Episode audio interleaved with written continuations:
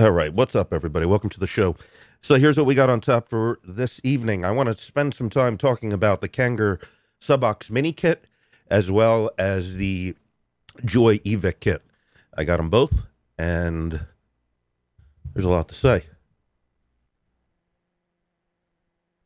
After that, I'm going to talk about, um, well, keeping with the vaping related stuff, the uh, Attorney General for New York has announced that he will be collecting $95,000 in fines from four New York businesses who were selling e-liquid without the childproof caps, which is of course mandated by law. Then we're going to talk about the truth about Rachel Dolezal. Hope I'm pronouncing. Well, I don't really care if I'm pronouncing her last name right. Um, it's a fascinating case, and well, there's just some stuff that people aren't talking about, so that's what I'm going to focus on. And I guess, well, let's start the show this way. Now, I've been talking for the last, last, well, I, have been talking a few weeks ago, telling everybody how much I love crawfish, right? So basically, what I've been doing is I treat myself like once a week. There's a couple of restaurants near me that have it, and every now, not every week, but maybe two or three Mondays out of a month, they got a $10 special for a pound of crawfish. So I've been doing that.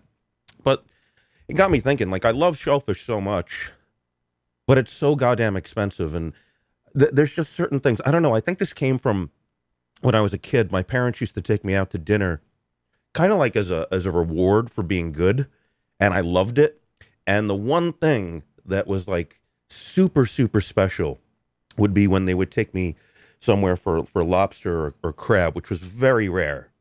I had a I don't know get straight A's or something, but it was good. I mean, it worked. I mean, I was uh, believe it or not, I was a really good kid. I was very well behaved, and uh, you wouldn't find a better behaved child in a restaurant. And don't take my word for it. You can ask my parents. I am I was an angel in a restaurant because it was my favorite thing. It was my favorite thing to go out to eat.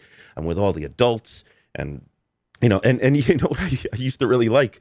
What one part of it was we'd go to these places, and you know, invariably there would be a, a, a kid around my age just misbehaving, and I was just, you know, it it it, it astounded me even as, as as a kid that old. I said, how could he? This is like the best thing ever. His parents are treating him to, and and he and he can't sit still and not pitch a fit. Anyway, to this day, I still cringe when I'm out with my friends at a restaurant, and they, you know, use the wrong fork, but that's my own hang up. Anyway, uh, on the rare, rare occasion that my parents would let me get like lobster, you know, someplace was having a special or something. Anyway, I just, I always respected it that this was a special thing. It was a treat and it was really to be valued. Now, I got the bug, I guess, this summer. Um, you know, when I when I went to that crawfish boil, and you know, I, st- I started thinking, I'm like, man, I, I love shellfish so much and I'm looking around at the and you, you, go to a restaurant, it's like thirty five dollars for a lot. I, I, can't do it, even though I love it so much. There's just something in it. Like I said, it probably came from, you know, the, the, the way my parents taught me to like really value the experience. Like, I can't do it. I can't. There's something in me that I just won't pay that for a bug, for for a rodent. That's what it is. It's a rodent that happens to live underwater. Happens to be delicious, but I know there's like there's like nothing like I understand that the, the, fishermen they got to go out and they got to catch the things whatever yeah. But there's like nothing special in like it's not like a cow where like the better you treat it the better it tastes and you let it roam free and all that. They're fucking roaches that live in the ocean and it just really there's something about it. I just I refuse to pay a lot for it even though it's like my favorite food. So it just got me thinking I'm like you know, for crawfish, I guess you got to know what you're doing a little bit with like the seasoning and everything. But, you know, for like lobster, all they're doing, even at a fancy restaurant, all they're doing is boiling a pot of water, throwing in a couple of bay leaves, squeezing a lemon, and throwing in the lobster, then bring it to your plate. And that's $35, you know, or more. But, you know, and I'm just like, what the fuck? Why am I not just doing this myself? I know how to boil water, you know? What else is there? So I started researching. So I actually asked um, a couple of my friends who are chefs, and uh, I'm I'm saying, you know, I want to I want to go buy some lobster for myself and cook it at home. So I want to buy live lobster. Where do I go? Now, both of these guys gave me the same recommendation, same place. So I thought, hey, that's a that's good. Got two different guys, don't know each other. They're both heads of head chefs of restaurants. So I go to the I didn't go to the place. I looked it up first. I'm like, wow, what a fancy website. This looks really nice. And I'm looking around on it and I'm like, they got like a live sushi bar there. And I'm just like, hold on a second. This this sounds real fancy. And I wasn't real clear with them that I was shopping for the best product at the best price. I'm not I was not shopping for, you know, like a some sort of a Whole Foods experience or, or whatever, you know. So so I'm looking around, and you know, obviously, you go to checking. It's so annoying. Checking checking prices on on seafood is nearly impossible, really, because it's all market price, so it changes all the time. So you gotta you gotta call them, right? So okay, so I call them. All right, yeah. yeah uh, how much is your so I, how much is your lobster per pound? Like thirteen dollars. I'm like, okay, that sounds like a lot. I think. Uh, uh, so okay, thank you. So then I'm like, that can't, you know, th- th- that place. It just, it sounded too nice. Any any any place. Yeah, I understand they're selling the live stuff, but like they, they got raw bars, and they, it's it, it just sounded a little too fancy for me.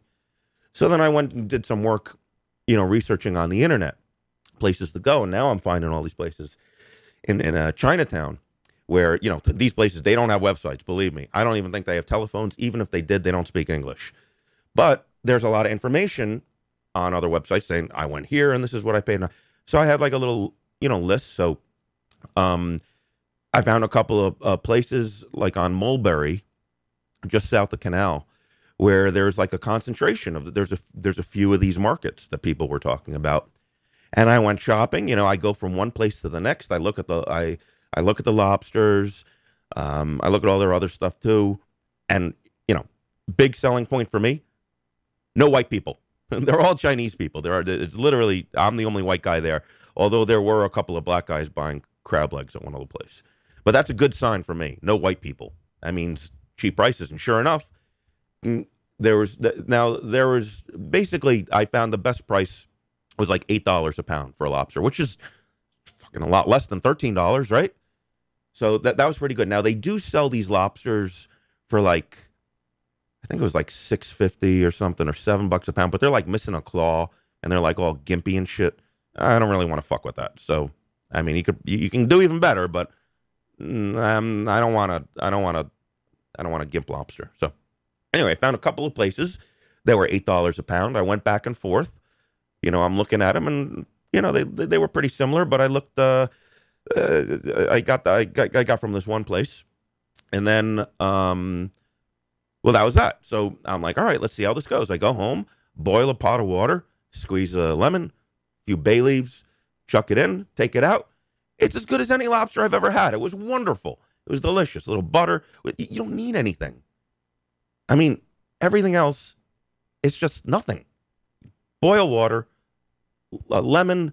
You got a, a, a walnut cracker and you know, you, you, you take a fork and you, you peel off a couple of the things, although I got one of these nice little lobster picker things, but, but you don't need any. It's so simple. And I'm like, this is great.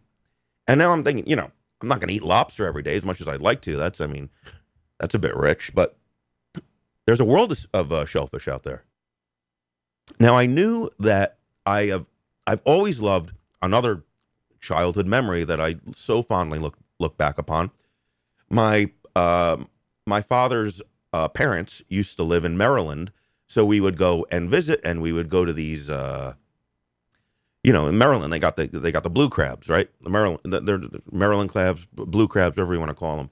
So you go to these places, and they got the paper down on the table. They give you a mallet and a and a thing, and you're smashing the crabs and eating them, and it was a great thing. And it was my family, and great thing about it, place like that, you can just eat like an animal because there's fucking shit flying everywhere. I love I love eating where I don't have to give a fuck. As much as when I go to a regular restaurant, Want to be polite and you know do the right thing and you know respect the staff and all that stuff.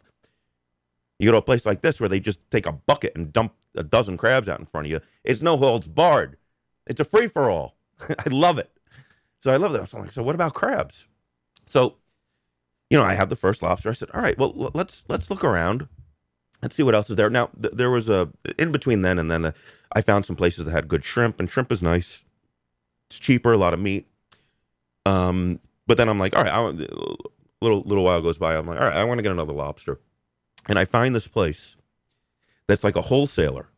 So it's like, uh, but it, but they said on the internet, they're like, but if they're not busy, you can walk in, and they'll take care of you. So I'm like, okay, that sounds good. Like, you know, I picked up the phone. The guy didn't speak English, so I just I just went there. So I get there, and it's exactly as it was described. There's like, no, this is not really a cash and carry place, but they got tanks and they- got they must have had a hundred tanks in there, all kinds of shellfish, all kinds of shit. But and um, someone had mentioned that they got a what you call it? They got uh their specialties are lobster and Dungeness crab. Now I don't know from Dungeness crab. I know Maryland blue crab. I don't know Dungeness, but I've heard about it before, but I never tried it. So I'm like, all right, well, it's their specialty, so I'll give it a shot. So I got one lobster and one Dungeness crab. I think the lobster, um, this place is a little cheaper. I think this, I think it was like seven fifty a pound for the lobster, but that's because it's like a, I guess it's because it's whole whole um, wholesale. But I don't know. It was it was fine. It's not really a not too convenient to get to, but whatever. It was fine. Anyway, so the guy takes takes them, puts them in a, a bag, gives them to me, and boy, is that an interesting experience. You're on the subway, and you got your shopping bag next year and it's moving. it's fucked up, but whatever. I was excited. So I get home, and um, you know, I put the bag in the in the fridge, and then I go on the internet and I'm you know researching more about this Dungeness crab, and it's uh, it's like a fucked up. It's a weird creature. First of all, they're all on, and this is something else I don't understand. They they they got they got to get them from the West Coast. It's either Washington State or Oregon State. They're, they're water. They're Pacific Pacific water. So, and that just makes no sense to me. Like, why would you? If something's popular and there's demand, and there's certainly demand. All the, there's restaurants serving it here. There's people buying it. Uh, it's like, why wouldn't you just? There's, got to be a way to just farm these fucking things. They're roaches, you know. It's like, can't you just get like a big thing of water, make it the right temperature, put the right amount of salt in it, whatever it is, you know? How selective could their diet be? You, you, put a bunch of fucking garbage in there, they'll eat it. And then you got the same thing and it's right here. You know, I don't understand why they don't do that with the farming. I, I, I understand they do it for other things. I know they do it for a lot of fish fish, regular fishy fish. Why they don't do it for these things, I don't know. Whatever. I got the thing. So I'm reading about them. Um, so, you know, I want to research what's the best way to cook it and, uh, you know, whatever else. So, you know, they, you know, there's a few, there's a bunch of ways you could do it, but it seems like just boiling it is the easiest way. So, okay, fine. I'll just boil it, at least for the first shot. I know how to do that. No biggie. Then I'm reading about them. Turns out you can't buy females. You can only buy the male. Um, because of, I guess it's hard to keep them alive, which I would suppose would be another reason for wanting to farm them. But what do I know? Anyway, so so you, you when you buy one, it's got to be a male. And then I'm reading, I'm reading how to cook uh, cook them, how to how to open them and clean out all the meat and everything. It turns out these are the, these are meaty crabs. They got like a lot more meat in them. First of all, there, there's restrictions on the size, so you can't even buy one less than two pounds, and it's going to be a male. So they're typically like two and a half pounds on average. The one I got, he was a big fucker, and uh, so I'm reading about them, and I go to the Wikipedia page, and I'm like, well, let me find out more about these things. I just gotta, I gotta read everything before I eat the fucking thing. I don't know what whatever it is. So mature fe, listen to this. Mature female Dungeness crabs generally molt between May and August, and mating occurs immediately after the female has molted and before the new exoskeleton hardens. Males are attracted to potential mates by pheromones present in the urine of the females. Upon locating an available female, the male initiates a protective pre mating embrace that lasts for several days. In this embrace, the female is tucked underneath the male, oriented such that their abdomens touch each other and their heads face each other. So they stay like that for several days. That doesn't seem very practical. I don't know what their predators are, but I mean, this is prime time, right? Whatever. Anyway, mating occurs only after the female has molted, and the female signals her readiness to molt by urinating on or near the antenna of the male. That's some freaky shit. And if you look at these things, God, you Google a Dungeness crab, do a Google image search. They're fucking.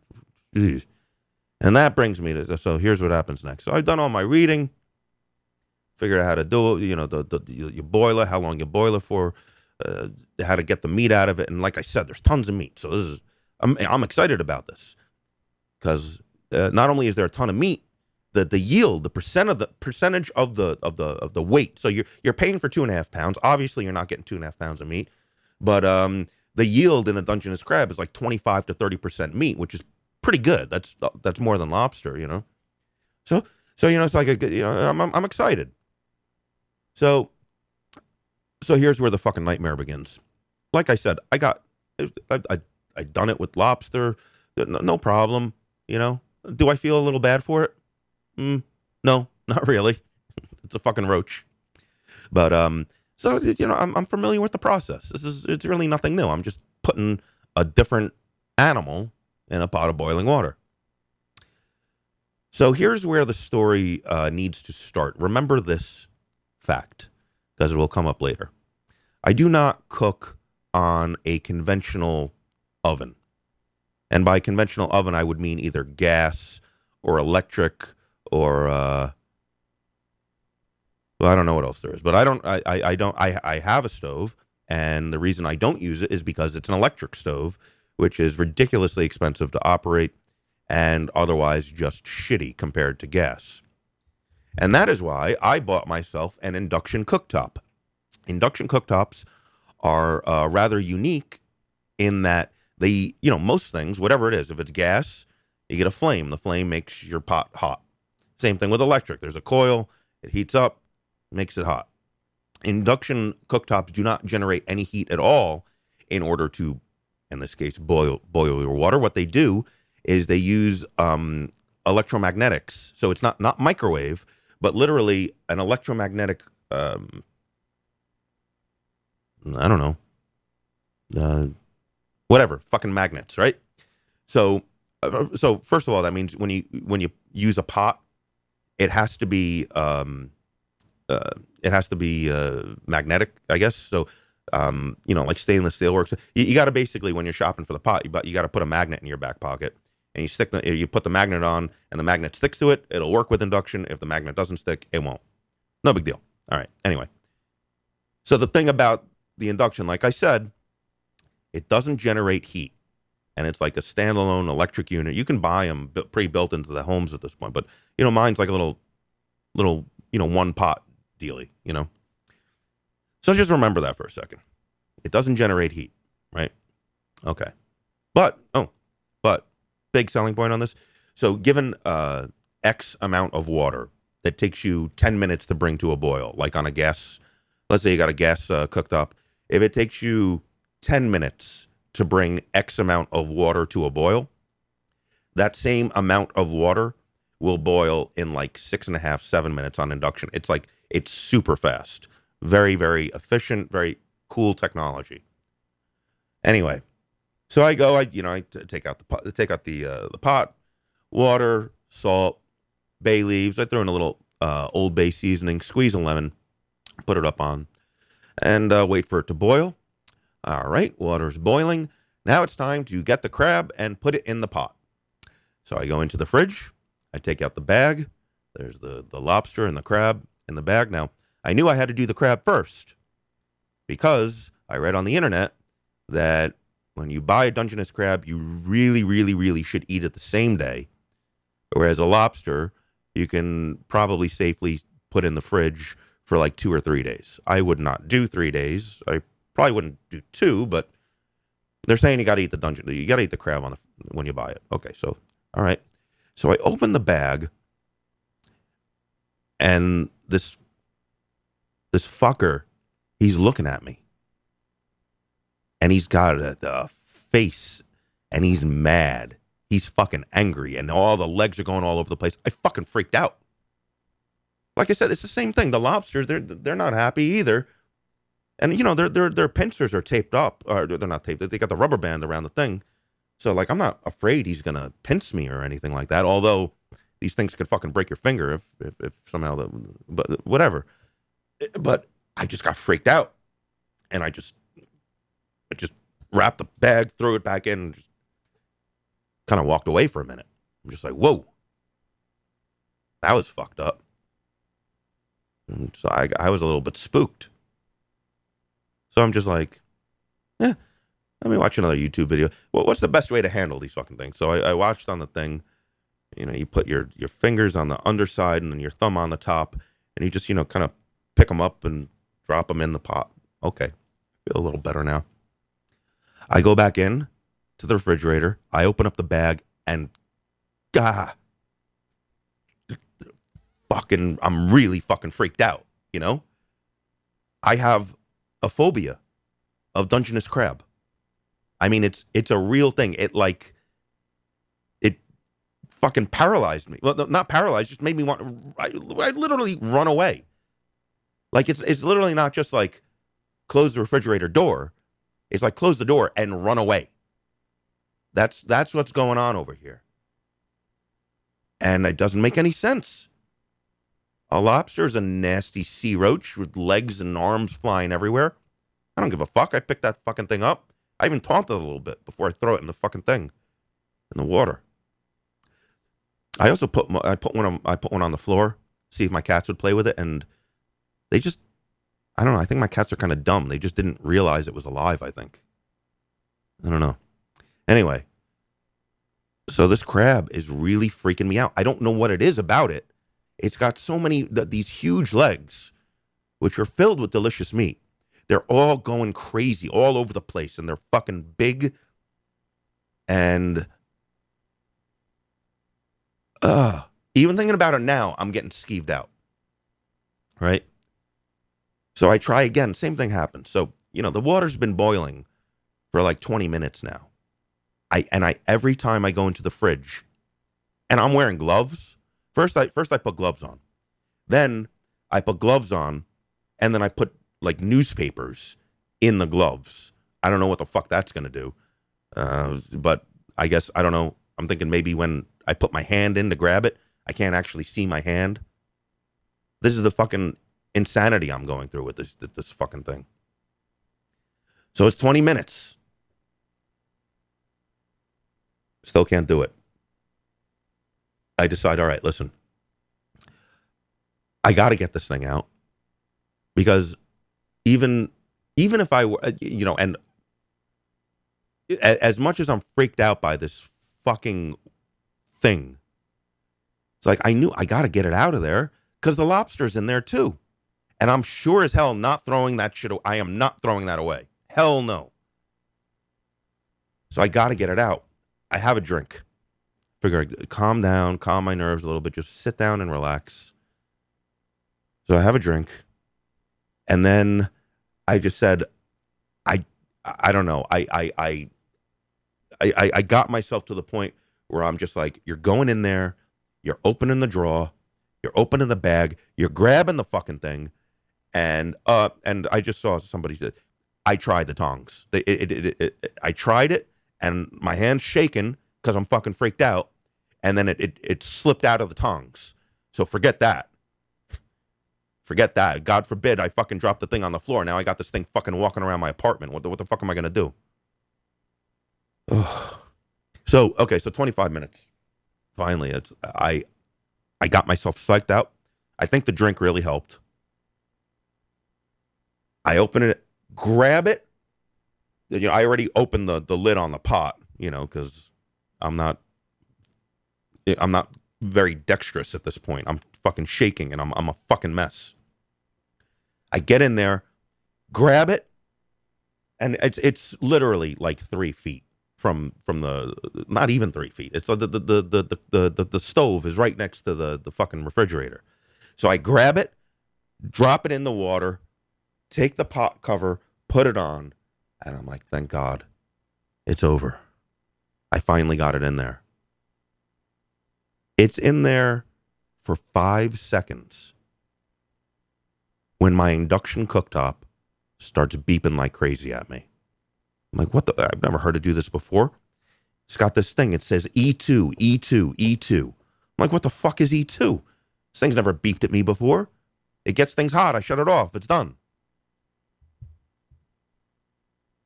I'm like, well, I now I got to take the fucking I, I take the pot off, and then I fucking just open up the the fucking the, the, the, lid a little bit to look, and the thing's fucking writhing around in the water. I'm like, oh my god, it's a fucking disaster. It's a catastrophe. So I quickly go on the internet, pull up the manual. It's, it's E2 means that you got the you got the cooktop too hot. Keep in mind, it's an induction cooktop. It does not get hot to get your pot hot. It uses fucking magnets. But if you apparently, if you leave a pot of boiling water on there for a half an hour, it's gonna get it hot, and it did. So now I'm I'm I'm taking ice packs out of the fridge. I I can hear the fucking thing lash, you know, thrashing around in the water. That's not helping anything. And then I finally get it cool enough. I poured out some of the water. Again, not fun because now I got this big fucking pot. I'm, I'm pouring hot water out, and thing was kind of not moving anymore at that point. So I did my best. I put it back on and finally got the boiling. And now I'm like, and it fucks up the whole timing because I went on the internet and I found out how long you're supposed to boil a fucking thing based on its weight. Now it now it's been sitting in hot water that's not quite boiling, but pretty hot. I don't know how long because I'm in a state of fucking panic and, and fucking freak out. But you know, I don't know. I I I just kind of guessed. I don't know. I I don't I don't even know what I was thinking. I was in such a state. What a what a what. And you know, it's it, it's not controllable. This is that I never. It's not like. How would you even know? How would I even know that I'm afraid that I have a, a, a, a severe phobia of Dungeness crab? How would how would you know? How would anyone know such a thing? I've eaten other crabs. That's fine. I see them at the market. They look okay. A little small right now. Maybe I'll get some later in the season. But then finally, you know, I, I decide it's enough time. I take it out. It looks like the right kind of color. And so I, and then, you know, not really sure it's dead. I mean, how sure can you be? But I got it out of the. I, I used two tongs to get it out of the water, and then I just I put it in um, in an ice bath, you know, to just stop the cooking. So I had the ice bath ready. I put it in the ice bath, and I'm just kind of like poking it, making sure it's not going to move anymore. So that goes on for a minute or so. And then I'm like, all right, I'm ready. I'm gonna I'm gonna eat the fucking thing. And even then, even when it's I know it's dead, I'm pretty sure it's cooked enough thing's still freaking me out because that fu- it's got this. Ooh. Oh, and I forgot to tell you this.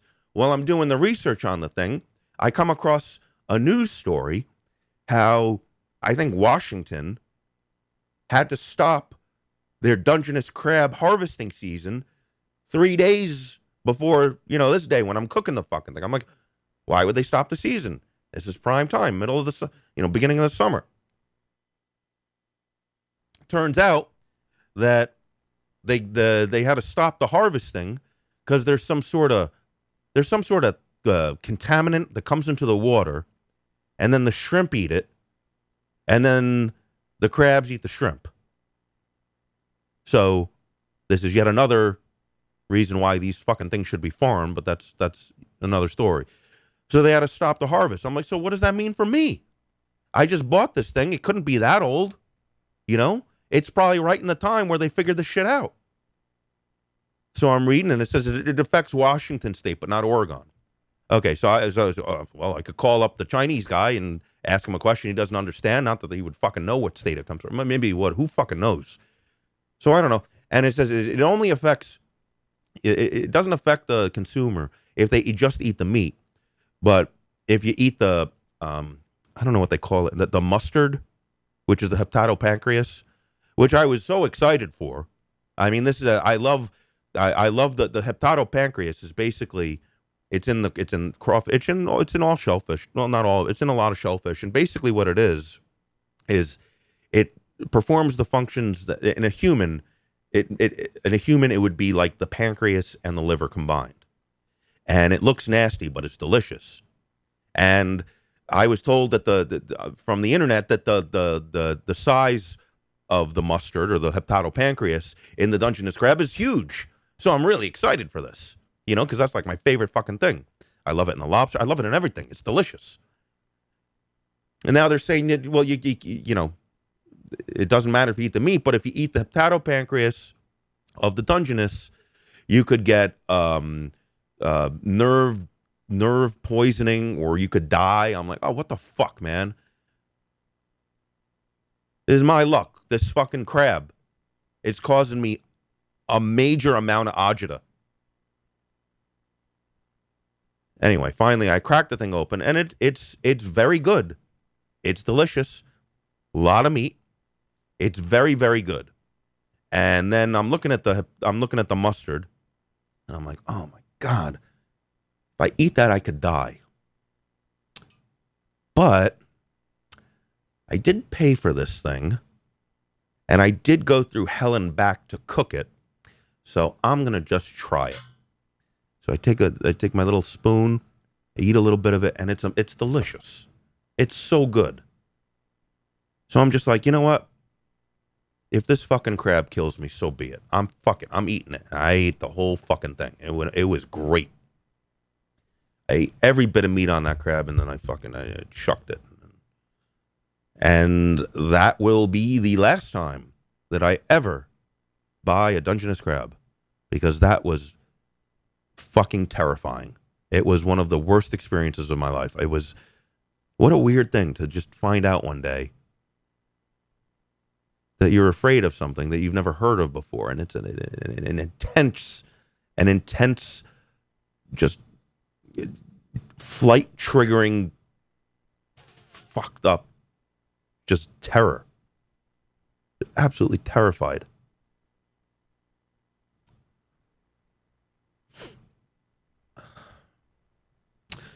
Other than that, um, I found a couple, a couple places. This the Chinatown's great. I, I love shopping now. I go there. They got the king crab. You can get those for eight dollars a pound. That's pretty good. I like those. A lot of lot, good good meat yield in those. Very good.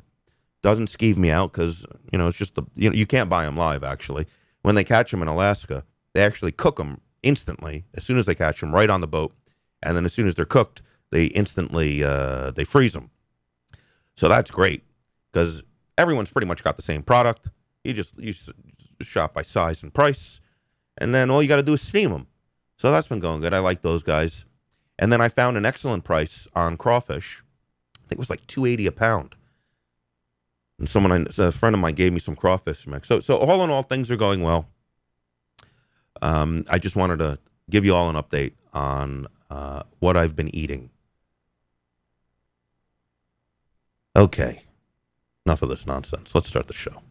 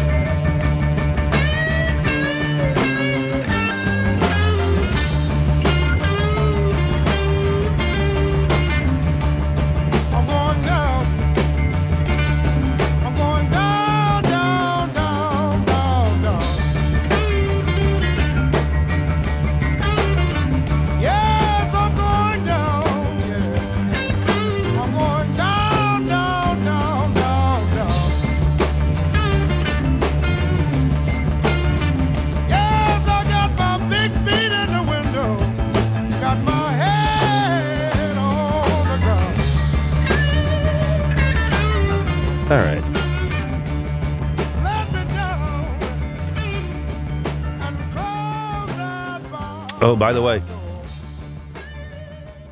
now this is uh, I promise I'll get off this. I've been buying more shrimp lately too, and boiling them is frankly kind of boring. It's okay, it works, whatever. If you have any recipes for shrimp, I would really like to try them. So if you do have recipes for shrimp or any other shellfish, really, except Dungeness crab, uh, I please send them to me. I'd love to try them. Uh, my email address is clickbangradio at gmail.com. Cheers. So let's talk about these. There's three companies now. They got these small. oh, I don't know if the Innokin's out yet. I assume it is, but I never really looked into it. I, I, I looked at the uh, the Kanger Subox and the Joye Evic VT. VT stands for uh, variable temperature, right? So I've been looking at these things, and I decided to pull the trigger. Actually, D- Dimitri was uh, kind enough to send me one. He sent me a, a brand new one that he had because I was asking about it. So thank you for that, Dimitri. He sent me the white one, which is absolutely gorgeous. And then I was talking to Kevin. I met uh, Kevin and Dino for uh, lunch over the weekend. And A couple days before, um, I asked Kevin if uh, if a store had any in stock, and, and they did. So I'm like, oh, okay, get me one, and I'll pay for it when I see you uh, for lunch. So I got these fucking things, right? So, well, first I had the Kanger, the the Subox. So, you know, I take it out of the box. It and it's a nice package. You got this really just beautiful looking battery. I mean, they're both nice. In my opinion, the white with the matching tank, I mean, it's just it's beautiful. It is absolutely beautiful. And uh, so I, you know, I eagerly take it out, put it together. No big, you know, it's already it's got a it's interesting. It comes with a couple of coils. It comes with like a 0.5 coil and a 1.5 coil, and you can um, make the air hole quite small if you're using the 1.5 if you want to do a mouth to lung inhale, or if you're just the kind of person that likes a higher resistance, lower wattage vape, whatever. It's it's kind of cool that they put both those things, and they put they also include a little RBA thing. You know, so it, it's a, it's a head where you can rebuild it. Uh, it looks a lot like a Kayfun, um, but it's actually a lot easier to build on it. It, it you know, it, nice kit, right? And I think you can probably find deals on it. I don't know. I I I don't really know what it costs to be honest with you because I didn't buy it myself. But uh, I I I think it's in the sixty five dollar range for the kit, which then at that point all you need is e-liquid and a battery. So, hang on one sec. So I fill it up, screw it, you know, put it together, you know, prime the thing like you're supposed to do. Um, fill it up and uh, boom, I'm vaping it and it's great. It is a great vape. The tank is fantastic. The battery's cool as can be. It's cool looking, real easy to use. There's not much going on with it. You just, you know, you got an up and a down. You can flip the screen, mm, turn it on and off. That's that's pretty much all that's going on. But you know what else do you need? So I'm loving it. I'm absolutely loving it. And then it stops firing. I'm like, what? What's going on here? So I take it off. Everything looks okay. Screw it back on. Not firing. Hmm. Okay. Now I'm looking at the thing. Now I know that the new thing for all these tanks these days is they got this real, you know, the the, the center pin barely extends, and you know the sub the, the the subox battery does not have a spring loaded 510, which I didn't really care about because, you know, that's helpful for when you're using other devices on it that don't, you know, the different, whatever. I figure, well, it's going to work with its own tank, and that's all I'm going to use on this thing because, you know, I'm just going to use it as, a, as the, that's that's going to be the setup. So I didn't care about that, and I didn't pay for it. So what the fuck? But um, so I'm like, oh, well, let me pull out the pin a little bit you know, I shouldn't be doing this. I mean, I never heard anybody having this problem before, but well, here I am. So I'm, I'm I, I pull out the pin a little bit, right? Then I screw it on, light it up, nothing, zero zero. So I, I tried it again, but then I I was screwing it down real slow, so I didn't screw it down all the way, and then at a certain like magical point where it's like really close to the bottom, but not all the way to the bottom, it reads and it fires. So I'm like, okay, that's kind of shitty, but whatever, it's working now. So I'm using it. And then every now and then it kind of sucks. It's all of a sudden I go to take a hit and nothing happens and it's flashing zero zero. Then I got to pull the pin and do this the unscrew and screw dance, you know. So that, that, that that's a bummer for sure.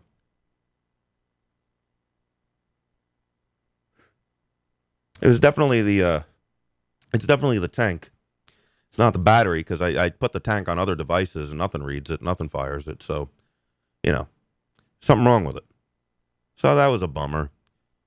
So at that, and I figure, well, the battery's fine. The battery works. So I'll just use the battery on other stuff. And I did, and it's good. Very good. Very nice. But every time I picked it up, because it's like when the whole thing is together and matching, it just looks like, yeah, man. Look at that. That's nice. And when I would take it out with me, you know, people are used to seeing me vaping. You know, my friends, they all were like, what's that? That looks cool. And these are non vapors. None of them are vapors, you know. I'm not friends with vapors because vapors are slimy, gross assholes. But uh, everyone's like, wow, what is that? Now, one of my friends even said, I didn't even I didn't even ask him a question. He's just like, he's like, wow, that thing looks cool. What? How much does that cost? Like three hundred bucks? I didn't ask him, you know, how much do you think this costs? No, he thought the thing he, he thought it looked like it cost three hundred dollars. Well, talk about vaping like a sir, right? Mr. Fancy Pants. So I'm loving it, except for the screw and unscrew dance with the fucking pin. Eventually, it just, I no matter, I, I pull the pin, I screw, I unscrew. Now it won't read at all. Period. At this point, it doesn't read. Doesn't read, doesn't work. Now, when I saw uh, uh, Kevin, Cisco, and Dino over the weekend, Dino took a look at it and he's like, "This is this has to be the this is how you fix it." And he's like, "You got to sand it down a little bit." So do this, do the. You know, the, I'm sure what he told me would work, and I would have done it, but on the same day, I got the new toy. I got the Evic, the Evic uh, VT. So I'm not going to fix a broken thing. I'm going to use a new thing, right? So, um, oh, last thing, last thing on the um, well, not the last thing. I want to do some comparisons of the two things after I talk about the the, the Joye a little bit, the the Evic. But what I found today, up until today, as far as I knew, you could not buy the tank, the you know the white tank or the or the black tank that matches the the black and the white Subox.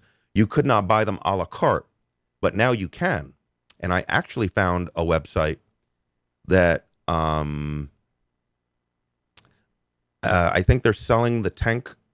So the tank with the two coils and the rebuildable deck. By the way, none of the coils would work. So I, I tried everything. Trust me, guys.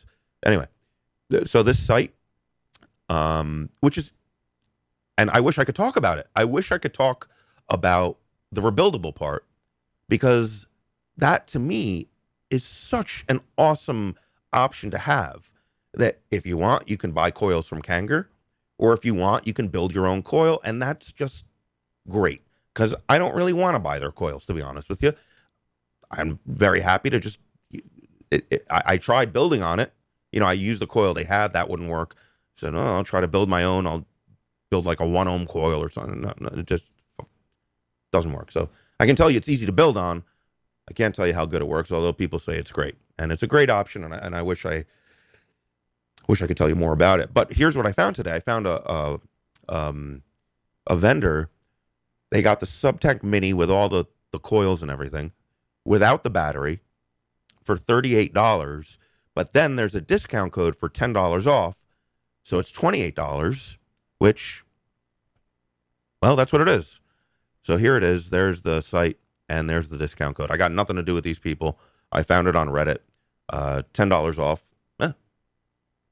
Sounds good to me. So I got one. So I got one of those, and it'll come eventually. And then and then maybe next week, I'll if it comes in time, I'll I'll be able to talk about how all the other things work. Because all I can tell you now is I used the 0.5 coil. Um, was using it at like around 30, 30 between 30 and 35 watts, and it was just it was a fantastic vape. It was great until it didn't work. So it is what it is. Um, so now the Joye, the Evic. So th- these two things, they're both, you know, little, fairly high powered. You know, the the the, the K box How high does it go? I think it goes to 50. Oh, I got the thing right here. Just ramp it up here. Yeah, 50. Goes to 50. All right. Goes to 50, and I think it fires down to uh, 0.3. Yeah, I don't think it goes lower than that, but I, I don't care about that. I don't build that low. So anyway, so I got the Joye. I got the Evic over here. Now this thing, this is interesting. This thing has a lot of technology in it. Now, first, of all, before we get to that, um, this is both a pro and a con for the Evic. Is the finish is absolutely gorgeous. I mean, I got the um, and what I you know they got a they got a white one which looks eh. They got a yellow one or an orange one, and that thing looks stunning. That is a beautiful, beautiful setup. And then the black one, which looks nice also, uh, but the the orange is stunning. Kevin only had the, I now if if I if Kevin said what do you want I would I would have asked for the orange. He only had black, and I'm glad he only had black because now I'm realizing because well I want to try this with other stuff. Sure, the orange with the orange uh, tank on it looks like the bee's knees, but you start putting other stuff on an orange thing, then it, it kind of looks weird. You can put anything on something black. So, um, you know, you might have other black RDAs that'll look good on this. You got a silver RDA looks good on this. Uh, I got black drip tips. That's so it, it, it still looks very nice. So I would um I would I for any of you tempted to buy the orange, um think twice. Uh, the black is probably the best choice if you are going to be using it with other things, which I have a feeling a lot of people will because um, the tank is uh, it's very different. So first of all, okay, so let's just get back to the thing. So so here's again, I'm all over the place. Here's a plus and a minus: is that the the, the finish, the painted finish on it, is absolutely gorgeous. Really, really slick looking thing, right? Nice, very very nice. Um, that said, you're it it you got to constantly wipe the thing down. It comes with this plastic sleeve thing, but I'm not putting that on. It's just that's retarded. So you constantly have to wipe it because it's not just so much the fingerprints, it's just that, you know, your hands are naturally oily. And um the oils from your hand really get on it and it's visible and it's a little you know, I just can't I have to I have to polish it. I can't like just leave it all like yucky, you know. Uh, no, no problem with the K box on that. It's like a ceramic finish, and it doesn't attract any kind of fingerprints or anything like that. It's just always stays the same. The only part that you know gets uh, has that problem is the screen. what are you going to do about that? So, again, it's a plus and a minus. Uh, hey, maybe you have really dry hands and you won't have this problem, but my, my hands are, you know, fairly normal to slightly oily, and it, you know, it kind of gunks up the thing pretty quickly, everywhere too. I mean, everywhere from the the metal to the to the fire button to the screen. I mean, you, you can't get away from it. So if you're kind of OCD about that, you're going to be wiping this thing down a lot. Anyway, next thing is the, the weight. It is, I mean, it is a fucking really solid. It just it's it's a. I wouldn't say it's heavy, because I, I I'm sure I've had heavier mods than this, but for the size, I mean, it's um it's dense, it's massive. Um, uh, I don't know how to say it, but it, it, it's a good solid weight in your hand. I was kind of wondering what the hell was in this. Saw a video. This uh, this uh, what you call it? Um, uh, this Russian guy, Russian or something. He was uh, something I couldn't understand. He took it apart, and the thing there's really nothing in there except the battery. There's the battery, there's the charge board, and then and the the the the layout is extremely elegant. I mean, it is. Uh, there's literally almost nothing in it except the battery. The battery has got to be 90 plus percent. It's got to be 95 percent of the guts, uh, and it's a big battery. There is some, uh, you know, for people with too much time on their hands, they're debating on how large the battery is in terms of milliamp hours. It's it's 5,000 milliamp hours. Don't worry about it. It'll last you all day. Um, so uh, so there's that, and then, you know, I didn't know this. I mean, I knew it was. I just I never really looked much into the device. Kevin was just telling me that it's really great, and now that you know my my Subox, my beautiful Subox setup is down, I figure, well, I don't know, thing looks great. I'll try it out. So I didn't really look into it, and it's a temperature control device. Now this is temperature control is something that I uh, just completely ignored. I mean, obviously, it's been around for a while now. Um, since I, I, guess the first, or I'm pretty sure the first chip to have it was the Evolv uh, DNA 40. And, you know, people showed, they're like, yeah, you got to use nickel wire on it. And then I'm just like, I don't need this. Why do I want this? I, I just, I didn't understand why it would be a good thing. But now I, now all of a sudden I got this box and it's a temperature control device. And I didn't even think about it, but the, the tank that it comes with has temperature uh, control coils on it. It comes with a nickel 0.2 ohm and a titanium 0.5 or uh, 0.4 maybe. I think a, a 0.4 ohm, which if you had told me at any time, really, a, a, forget about a year ago, if you had told me a month ago that there was going to be a product, well, maybe not a month ago, if you told me six months ago that there was going to be a product, there was going to be a, you know, a battery in a tank and it's shipped with a 0.2 ohm coil in it, I would have said, you're out of your fucking mind. I mean, I, I, I can remember that there, there was a day you could not buy, you could not buy anything less than 2.5 ohms in an atomizer. And today we got Chinese manufacturers shipping product with 0.2 ohm coils. Uh, that's just kind of blows my mind a little bit. So, okay, we're sitting here at lunch. I'm excited. Um, you know, it's as easy as any other tank. You fill it up, screw it on, and and start vaping. And so now I'm looking at this thing, and now I got it. Now it's temperature, so that literally means nothing to me. I mean, well, I, I know watts, I know volts, I don't know degrees. So what the hell do I set it? So I said, Kevin, what do you set it on? And he's like, you got the nickel one that comes in. He said, I said, yeah. He said, that's good at, that's good at like 500. So I'm like, I don't know. That sounds like a lot. Let me put it at 400. Let's see how that is. So I'm uh, 400. Okay. It's a little weak. So I, I keep bumping it up, bumping up, bumping up. And I get to like 490, 500. And the thing, the thing fucking chucks some vapor. I mean, it, it is, uh, it's a it's it's a cloud machine. I mean, it really is. Now, at the time, I was using some liquid that Kevin uh, let me try, which is uh, uh, I don't know what it is. It's a lime something. I forgot the company. Virgin Vapor, maybe, or, or Pinup Vapor. Oh, I think it's Pinup Vapor. I think. I, I actually I have no fucking idea, but it's lime and it was really good. But you know, I put it in and I just was not familiar with the liquid.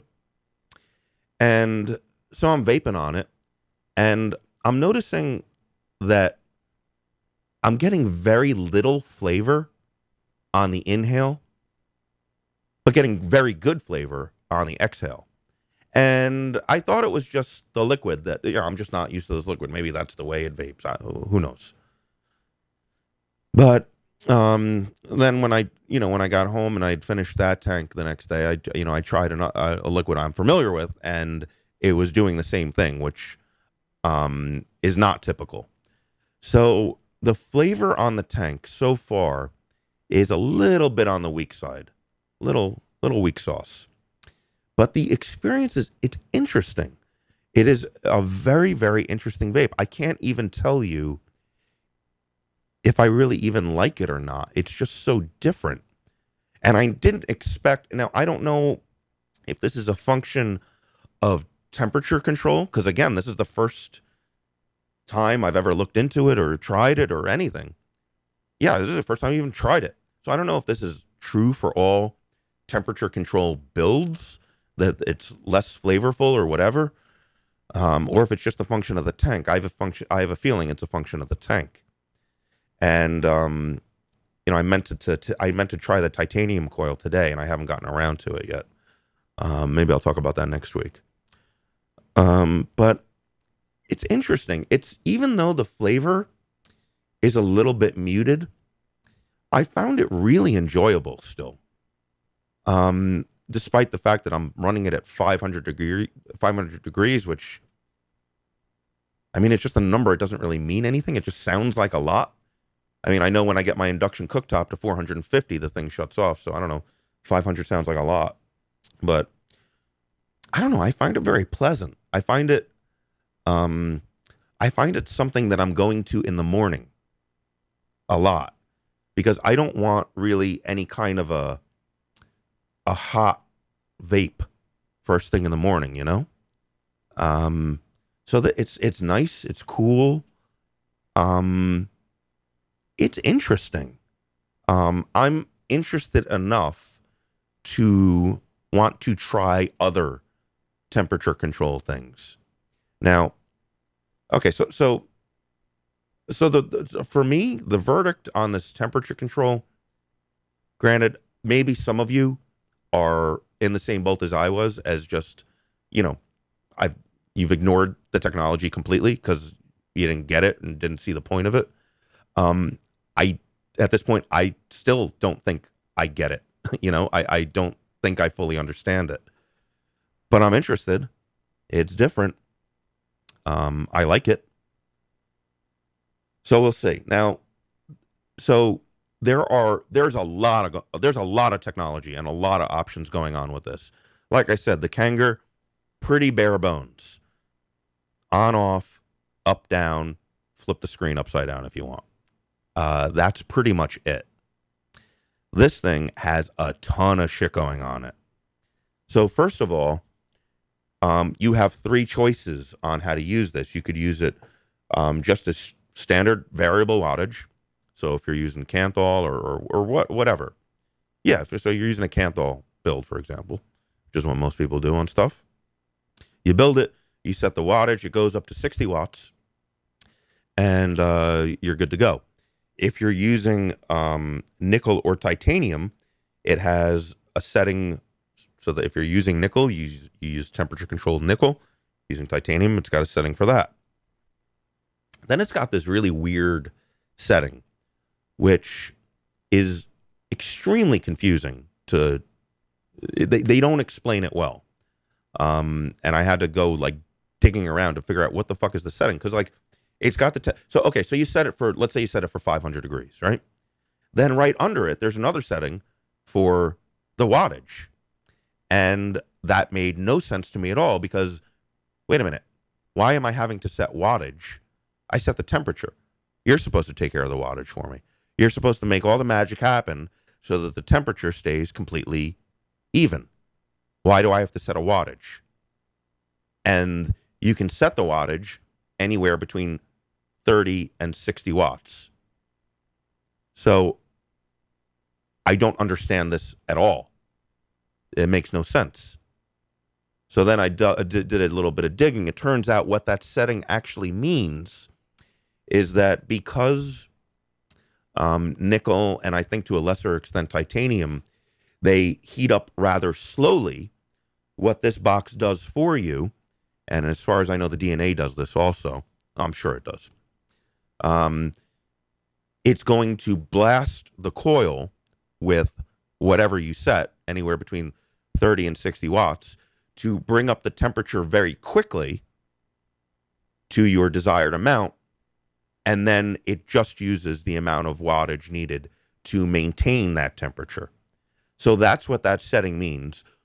I don't really understand why this even needs to be something that's user settable.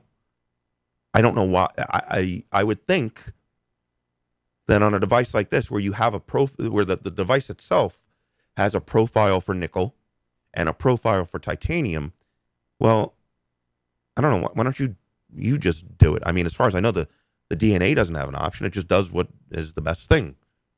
Blast it with something, and that's what it is.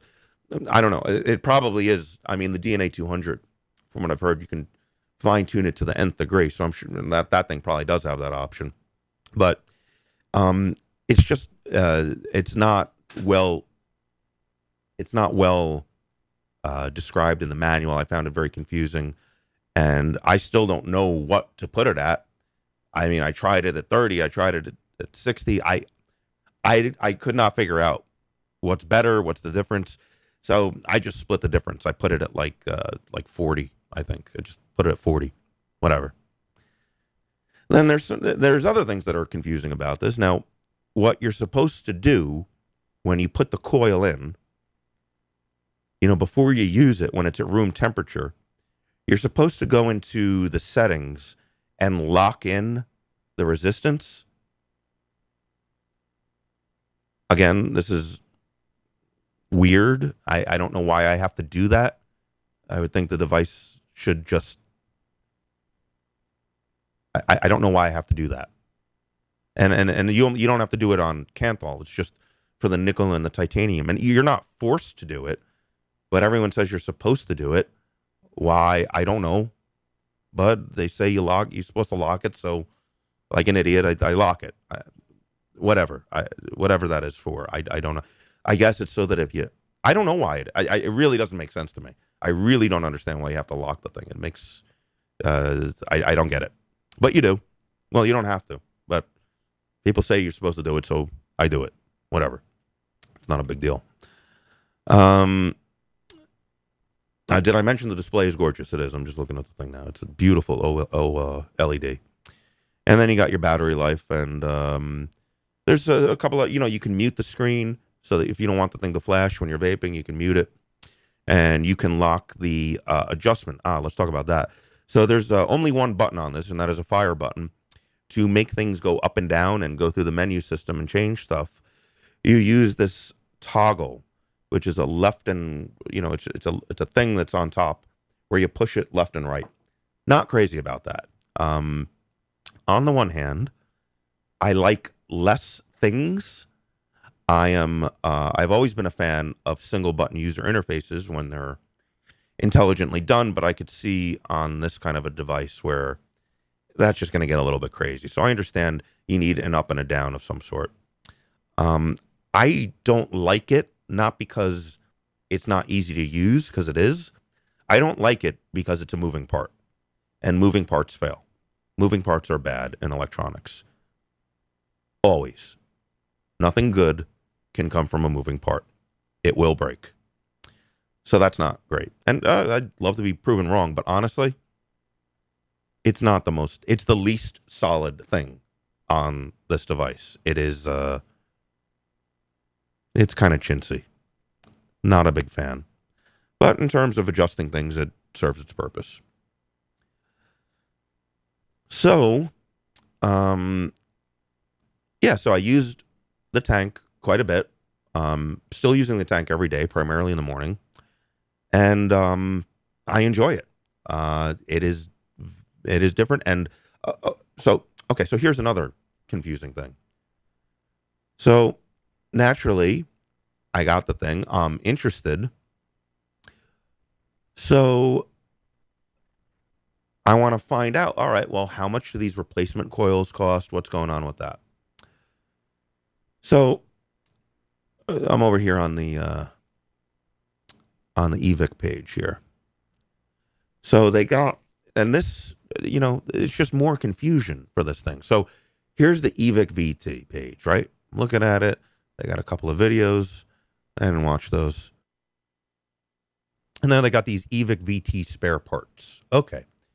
There's the battery. There's the Ego Mega um, VT atomizer that it comes with.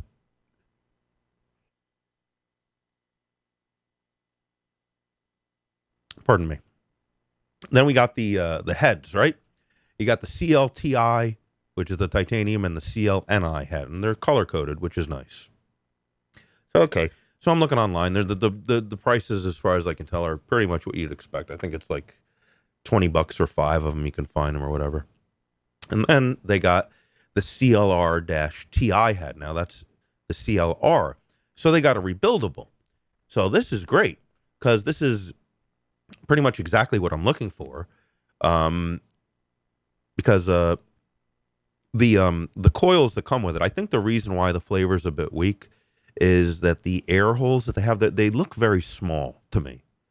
Uh, like when I look at the the Aspire head that I have or the Kanger head, they got these big, you know, where the cotton pushes up against the metal and they got a hole there so the liquid can hit the cotton.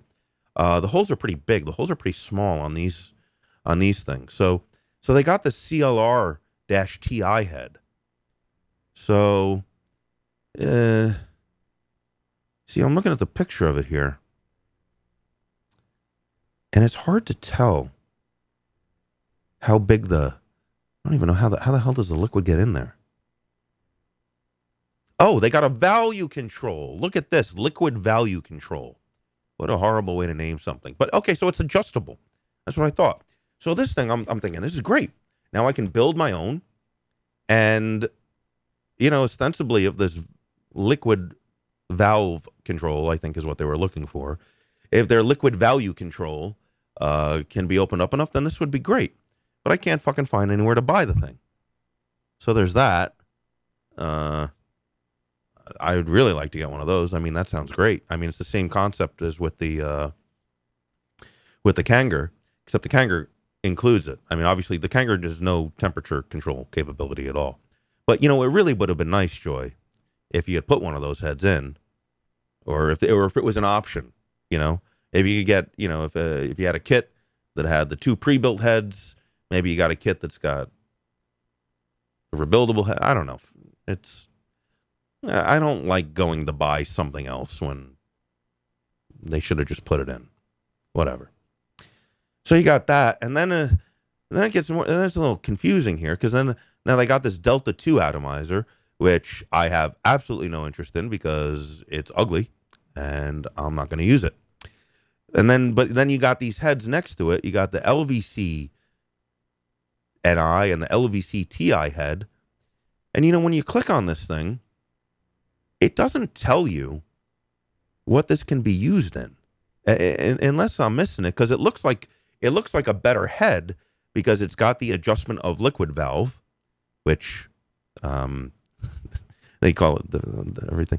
So they show a picture of it going into the big into the Delta Two, but it's on the same page as the Evic VT, and the Evic VT when you buy it has doesn't come with the Delta Two, so I don't know if I could use these heads with it or not. I would assume not. I guess. This is um listen, I'm not saying I keep up with the I don't keep up with the technology like I used to, but I'm not a dummy. All right? 5 years I've been vaping here. I know I know enough, okay? It shouldn't be that confusing for a veteran vapor to figure out which fucking end is up with this shit. I mean, it's it's it's it's way too confusing. And, and listen, I'm not opposed to a lot of technology in a product. I think it's really cool. But you got to fucking explain it to people so they understand it. You, you got this setting that makes no sense on the thing, no explanation for it. Where, you know, what to buy with these things, wh- what works with it, what doesn't. So it's a beautifully executed product and just a horribly executed, you know, education or, you know, literature that comes, you know, you just, this is not easy to figure out. It shouldn't be this hard. Anyway, so I tried some rebuildables on this thing, just you know, using a regular uh, regular Kanthal build, and it's great. It's fantastic. It's a it's a fucking shit kicker. Fucking sixty watts. I don't use it anywhere near that high. What do I have in here now? I got a little dual coil. I got a 0.32 setup, which is really a little lower than I usually go, but that's what it came out to. 0.32. I got it at 41 and a half volts, uh, 41 and a half watts. It's great. It's working great.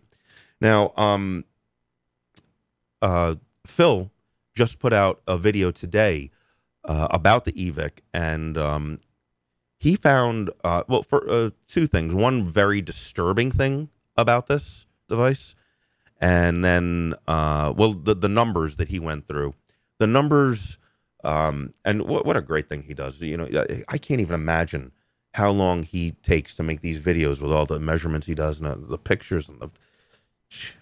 God bless you, Phil. Uh, but so he so he, he went through all the numbers. So like for the variable wattage, it's basically dead on. It, the only time it doesn't really do what you tell it to is in situations where you'd never want to do that.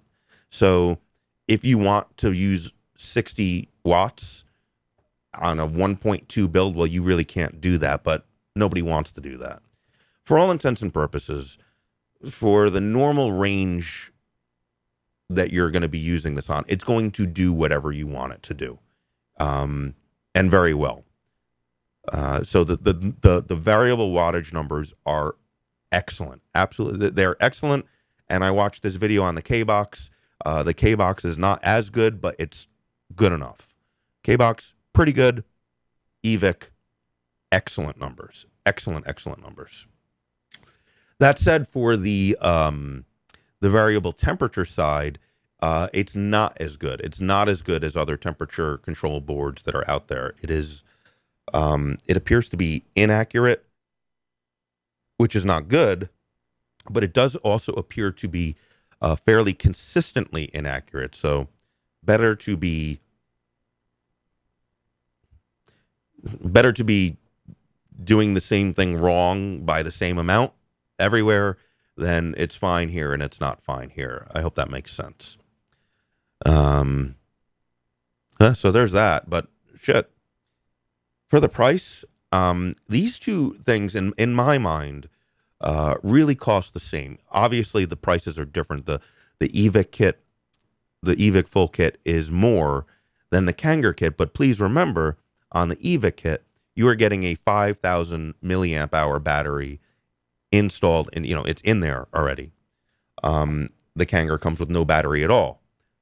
So that's a big. I mean, that's a big thing. First of all, you, I, I don't know what 18650s are up to these days. I can't imagine they have one even approaching um, 5,000 milliamp hours. That that that just sounds impossible to me at this point. But um, whatever.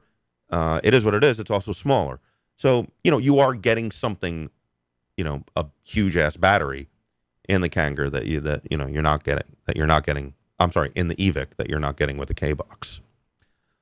Um,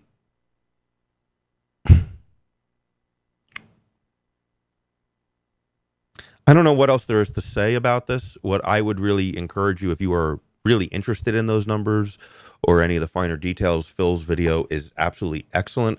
I'm giving you just my, uh, this is just my personal experience from living with the two products for a little bit. Um, here's what I'd recommend. Um, obviously, I'm comparing these two things. Um, which would I recommend you to buy? That's really hard for me to say because there's one thing. Oh, and this is the thing that Phil found that was extremely, um, really um, discouraging. Now, obviously, you know, I'm just I've I, I'm new to temperature control. The only thing I've tried it with is the tank it comes with, the temperature control tank that it comes with. Phil's tried it with everything, and he's building, you know, he's building, uh, you know, nickel, titanium. He's he's building all kinds of shit on it. And he says the device has jumped out of temperature control mode on him while using it. Now, why is that a bad thing? Well, it's a bad thing, and it's a very dangerous thing, actually, because let's say you've got the thing set for temperature control, you're vaping away happily, and then it jumps out of temperature control mode, which means it's going to jump into wattage mode. And if you had your last setting at, I don't know, 40 or 50 watts, that's going to fucking fry a nickel coil. And that's exactly what happened to Phil. It jumped out of temperature control mode. He had it set at a highly, fairly high wattage when he was last using it as variable wattage, and it fried his coil. And um, uh, he said he got a very, I don't know what what he was inhaling. I I, I assume it was just the the coil being vaporized, really. Uh, and he said it was one of the worst things that ever happened to him uh, you know, from a vaping perspective, just a disgusting, horrible experience, and and probably you know not safe at all. Really, um, nothing good about that. So that's a problem. Number two, these things are supposedly no like the old Evics used to have all this software and firmware upgradability you could do. Supposedly they took that out of this thing. So supposedly you can't upgrade the firmware on the Evics that are out now. And obviously, you know, at first I thought, well, if it's fine, then it's fine. But guess what? It's not fine. You know, according to Phil, the thing fucking fried a coil on him, and you know, jumping out of temperature. That's not a good thing. Just not a good thing. And that is something that could have probably been fixed with firmware. Now it can't. So I haven't run into that problem yet, but I certainly trust his opinion. I certainly uh, uh, trust his experience. So the question is, you know, what which one would I buy, or which one would I recommend to somebody to buy? I, as much as I really, I love them both. I've had such good experience with both of these models. Um, I'd have to use so many qualifiers to recommend either. Um, first of all, with the Kanger, I love it. I think it's great, but you know the, the, the tank I got with it shit the bed. I can't cry about it too much. I didn't pay for it, and that also means I can get, you know I probably can't. I don't know. I could probably get it the warranty thing. You know what though? That's it's such a pain in the ass. You know that the, the the thing is paired to work with the tank. It, that should not happen. And you know what? I've heard from a million people. I've seen everything. I, apparently, I'm the only human that had this problem, and that might be true. I might be the only one who got the, the, the fucking new in the box, you know, and the head is just fucked up. Doesn't work. It's not the head. It's the it's the tank. It's the whole tank. It's really the base of the tank that's fucked up.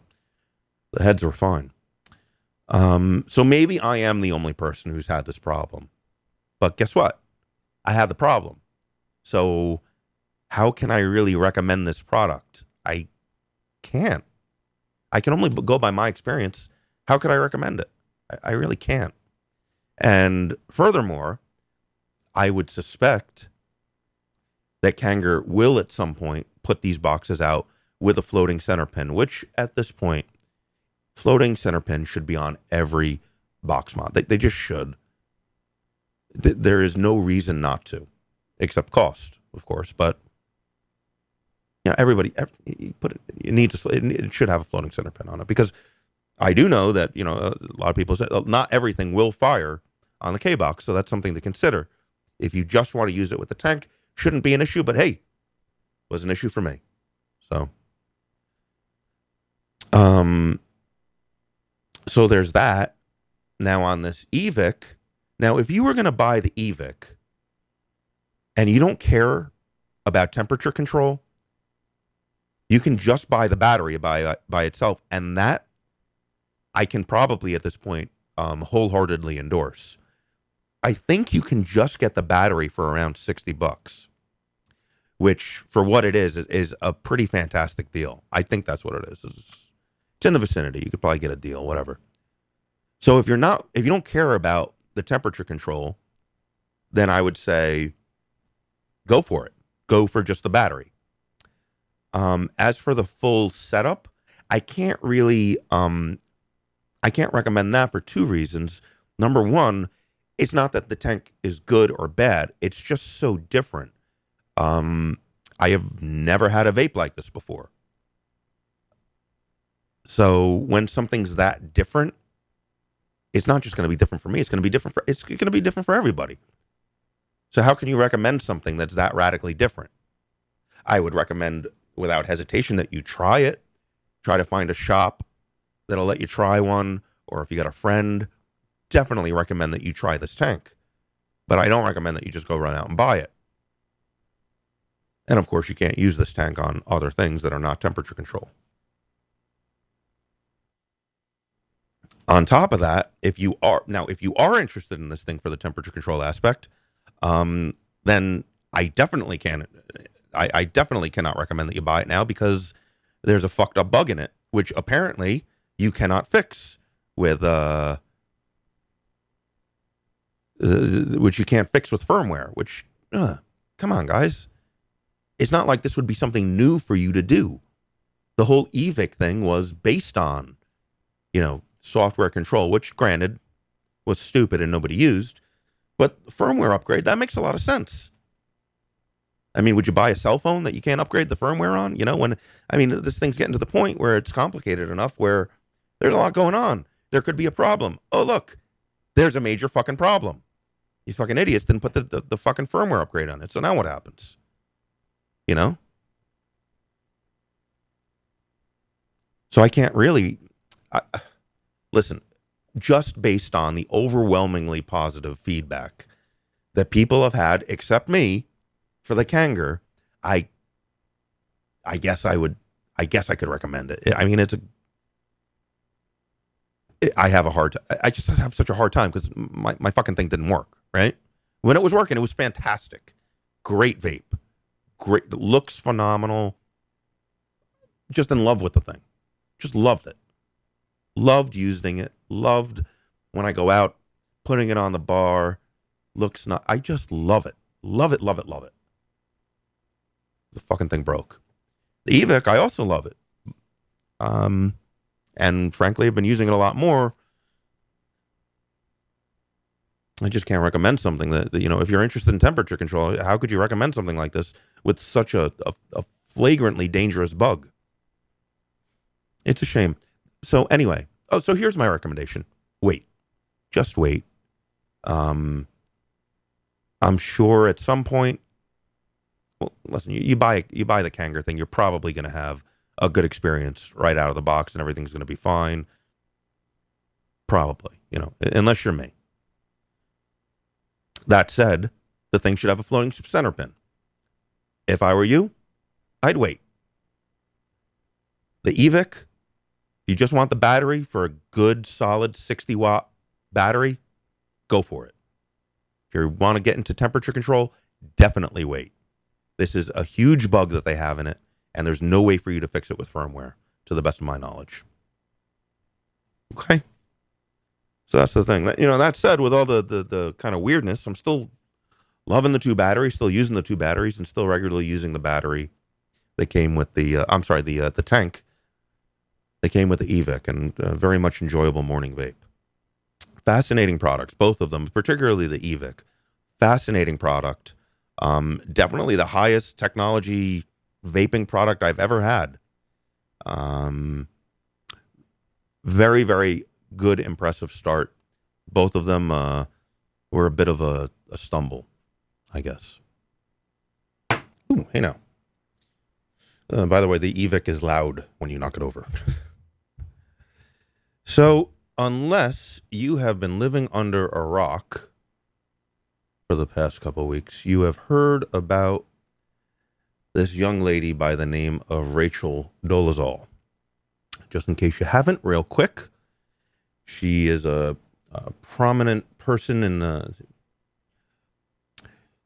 How do how do I describe her? It's so hard to think think of her anything for anything other than what she's been uh, known for for the past few weeks. Okay, well, she was the president of a local NAACP, uh, a local NAACP chapter uh, taught women studies, black studies, uh, um, was on the uh, uh, city government board, you know, for police oversight.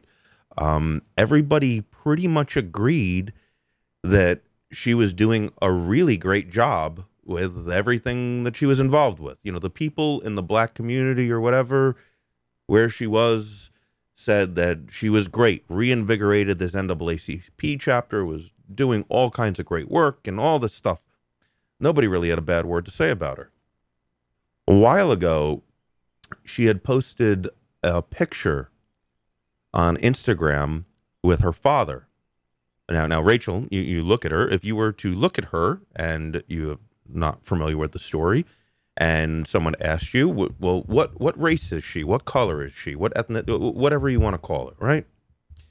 You would say, well, she looks black, um, maybe mixed race, but she looks black, looks like a black woman, right? And that's what she has been telling everybody for the past 10 years. She recently tweeted a photo, and I nobody questioned it. I mean, she I know, looks black to me. She's as black as Obama, right? So nobody really questioned it because, well, well why would you? And then she posted a picture with her father, so she said, on Instagram. And there was a reporter who knew the guy. I mean, he's involved in this stuff somehow too. He knew the guy. And he said to himself, he said, no, I know this guy. He doesn't have a daughter named Rachel. This, what is what's going on here? So he looked into it, and then he found. He said, "Well, let me look into this Rachel Dolezal because I know this guy doesn't have a daughter named Rachel. So what's going on? Looked into it, and found her parents. And her parents are lily white, white as white can be. So, okay, so what's going on? What is she adopted or something? No, no, she's not adopted. Oh, look at this. Here's a picture of Rachel when she was a child. And she is blonde hair, blue eyes, white as the pure driven snow. I'm talking Hitler youth white. So he went. There's a lot of people who think that her parents like came out and outed her for lying about being black, which is what she has been telling everybody for the last 10 years that she is a black woman. So people think her parents like came out of the woodwork to, to out her. That's not what happened. A reporter said, you know, contacted them and said, Hey, listen, are you this girl's parents? And they said, Yes, we are. And he said, Is she black? And they said, Absolutely not. We are white. We are of European descent with a trace of Native American, which you cannot see at all. Uh, for all intents and purposes, they are, you know, they're white, waspy as you can get. Uh, I, I don't know, maybe not waspy. They're they're they're they are clearly Caucasian. So he gets her on camera for an interview. He's asking her some questions. Um, beginning of the interview has a few softballs. She's comfortable. Then he says, then he takes out a picture of her father. They're her real father. Says, "Is this your father?" And she says, "Yes." She says, "Well, is he African American?" And then you just kind of see the life drain out of her face because she knows the gig's up. Uh, I don't know if she knew how big this was going to get but she knew that her lie was over. Uh, and then he asked her, Are you African American? She said, I don't understand the question, and then just ran away. And this started just the complete fires, the complete, you know, you got, and it's interesting. You got, you got black people who are really mad at her for pretending to be black because essentially what she's been doing is wearing blackface for the last 10 years. Now, she's been asked about this. Uh, she says she hasn't gone through any surgery, but she, you know, goes in the sun as much as she can and uh, um, uses bronzer or whatever. But I mean, you look at her. I mean, she looks black. She absolutely looks black. She absolutely passes. And I, I, I know black people with lighter skin than hers. You know, so it was deliberate, very deliberate. Um, and for years now, you know, I was talking to Kevin about this um, I wanted to do this last week, but I just didn't have the time because, uh, you know, I was doing the di- uh, diacetyl thing again last week. I just didn't have time for it.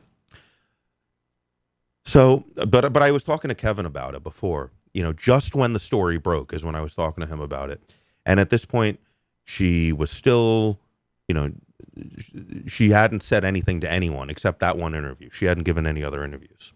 And I said, Kevin, I can guarantee you, when when when a lifelong liar and this is a con this is a long con is what it is that's that's that's who she is she is a con artist because she has broken um, the trust of everyone who is ever associated with her by living this lie for nearly a decade. She has violated their trust and their confidence. That is the definition of a con man, in this case, a con woman, and it's a long con. And I told Kevin, I said, listen, one of three things is going to happen because when a lifelong, you know, most of her life, or when when when a long conner gets caught, one of three things happens. Number one, suicide. Sometimes that happens. There, there's so much shame and guilt that, and they just kill themselves.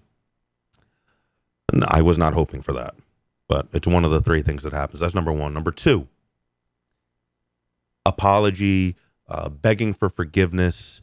Um, you know, go on Oprah, you know, whatever. Um, and then you try to rebuild your life from there. That's number two. Number three, you double down and you stick with it. And she has chosen the latter. She has chosen the third option. She has given since this since this story broke.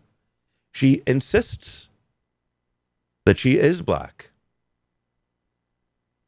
when it is so so clear that it, it, it's absolutely impossible that she is. So why is this now? Why is it newsworthy? Because well, it's not every day that you find out about somebody who's been living as a black person who is really very, who is white. Yeah, it's just not common. So yeah, it's newsworthy for that. Um, there was a time when black people who had light skin would try to pass themselves off as white, and for that, given the time period, you know, when uh, you know it could be it could have meant the difference between being a slave or not being a slave after you've escaped, or uh, it could mean the difference of you're subject to Jim Crow or not. Uh, that's not a long con. That's tr- that's just trying to survive when there are ridiculous racial things and, and that are codified in law that can just just fuck your life up. I get it. I get that. This is the opposite. This is the rare case where somebody is pretending to be black for the for, well really for the for the same reason for to advance themselves to advance their career to to to enhance their resume. Because it's not just that you know she told her friends and the people she knew that she was black. No no no. She used it to advance her position to get onto that community board for for police oversight to get um uh, to, to go and teach at a university on multicultural and African American studies, to become the president of an NAACP chapter, which is quite prestigious. Could she have done all of those things if she was just who she was, a white person? Yes, it's possible. Would it have been harder? Absolutely. This is what she wanted. This made it easier for her to do it and she lied to everyone that she knew in order to accomplish it. It gets worse because for Rachel Dolezal, it wasn't enough to just be black and to be active in the black community doing what I don't know what seems to me to be good work, you know, based on what I've seen. She had to have everything that went along with it, everything that went along being black, including being persecuted for being black, even when she never was. As soon as she got there, as soon as she got to Washington, which, according to people who live there, there was none of this these these death threats, these uh, uh, all the stuff that she was getting. That it wasn't really happening to anybody. But as soon as she got there, within a year, there was ten incidents. September of 2009, uh, Dolezal, working uh, then at a staff of the Human Rights uh, Institute, reports finding a noose in front of her front porch at the home she lives. Uh, she uh, she was concerned about her welfare and has been harassed by white supremacists in the past. Later on, they interviewed the guy who rented her the property, and he said, "Yeah, I know. I put the noose there. I used to catch deer and hang them up in the backyard and gut them and clean them." When the police went back to question her about that, she would not return their phone calls. November of 2009. Dolezal uh, files a report on the on behalf of the Human Rights Education Center. Uh, she claims she discovered a swastika sticker on the institute's doors. Security cameras had malfunctioned during the time the swastika was placed. No further action was taken. September of 2010, Dolezal files a, a, malicious, a malicious injury support report about, about a July incident where she allegedly found a palm sized dent on the passenger panel of her car. April of 2010, Dolezal uh, files a report for harassing phone calls. Dolezal claims to have received a vulgar phone call from a female student. The prosecutors uh, uh, attorney's office defi- uh, declined to prosecute because it did not have sufficient evidence of the phone harassment. June of 2010, Dolezal files a report of a noose hanging in her car in her uh, uh, carport. What the hell's a carport? You, it's, a, it's a fucking garage. What's the matter with you? Finds a report of a noose hanging in her in her garage um, in August of the same year. A detective files a supplemental report stating that in an effort to find potential witnesses who have may have seen anyone hang the report. Um, oh yeah, this is the this is the same thing with the with the guy who was uh, I don't know what's going on with this one. Case was closed, no arrest. I don't know. Uh, February of 2015, so just a few months ago. This is an interesting one. Dolezal, then president of the NAACP, reports to the police of finding an envelope in the NAACP post office box containing an 18 page letter filled with harassing statements and images aimed at her. The envelope is not postmarked, and Dolezal is the only known person to have a key to the P.O. box. There was a full investigation into this. That letter or that, that parcel did not go through the post office. There's, you know, there's, there's, there's, there, it had postage that was not, uh, you know, canceled. You know, you, they put the stamp over it or whatever. Um, the only way that that parcel could have gotten into her mailbox is by somebody who had the key or an actual member or, or an actual person who worked at the post office not looking great for her. Now they swat they got the DNA off this thing. So if they really wanted to, uh, well, you need probable cause, and you, you can't just go taking people's DNA from the post office. I don't think you could do that without probable cause. I'm willing to bet everyone would submit to it though, because she put it in there herself. There's no question about it. Uh, I don't know why they can't pull up the uh, security, but whatever. They got the DNA off it. They ran it through the FBI database. They did due diligence. There's, you know, nothing.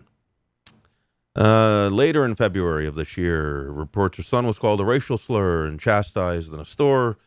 After an investigation, witnesses said no racial slur was made and that he walked casually into the store to buy candy. Case was closed. April of uh, this year, two people mistakenly walked into Dolezal's unlocked house because they were lost. Dolezal claims these two people attempted an, a home invasion and she felt harassed, but her son, home at the time, told people he wasn't scared. They seemed like normal, middle class white people, he told police, noting the couple took time to try to catch the family cat, which had escaped into the neighbor's yard. Okay. Uh, unable to end So her whole life, she has not just assumed the, the, the skin color and the identity of a black person, she has manufactured the harassment that so many black people do face. Apparently not here in her in, in this in this town in Washington. Apparently that's never really happened before to anybody in recent in recent history. It's just happening to her.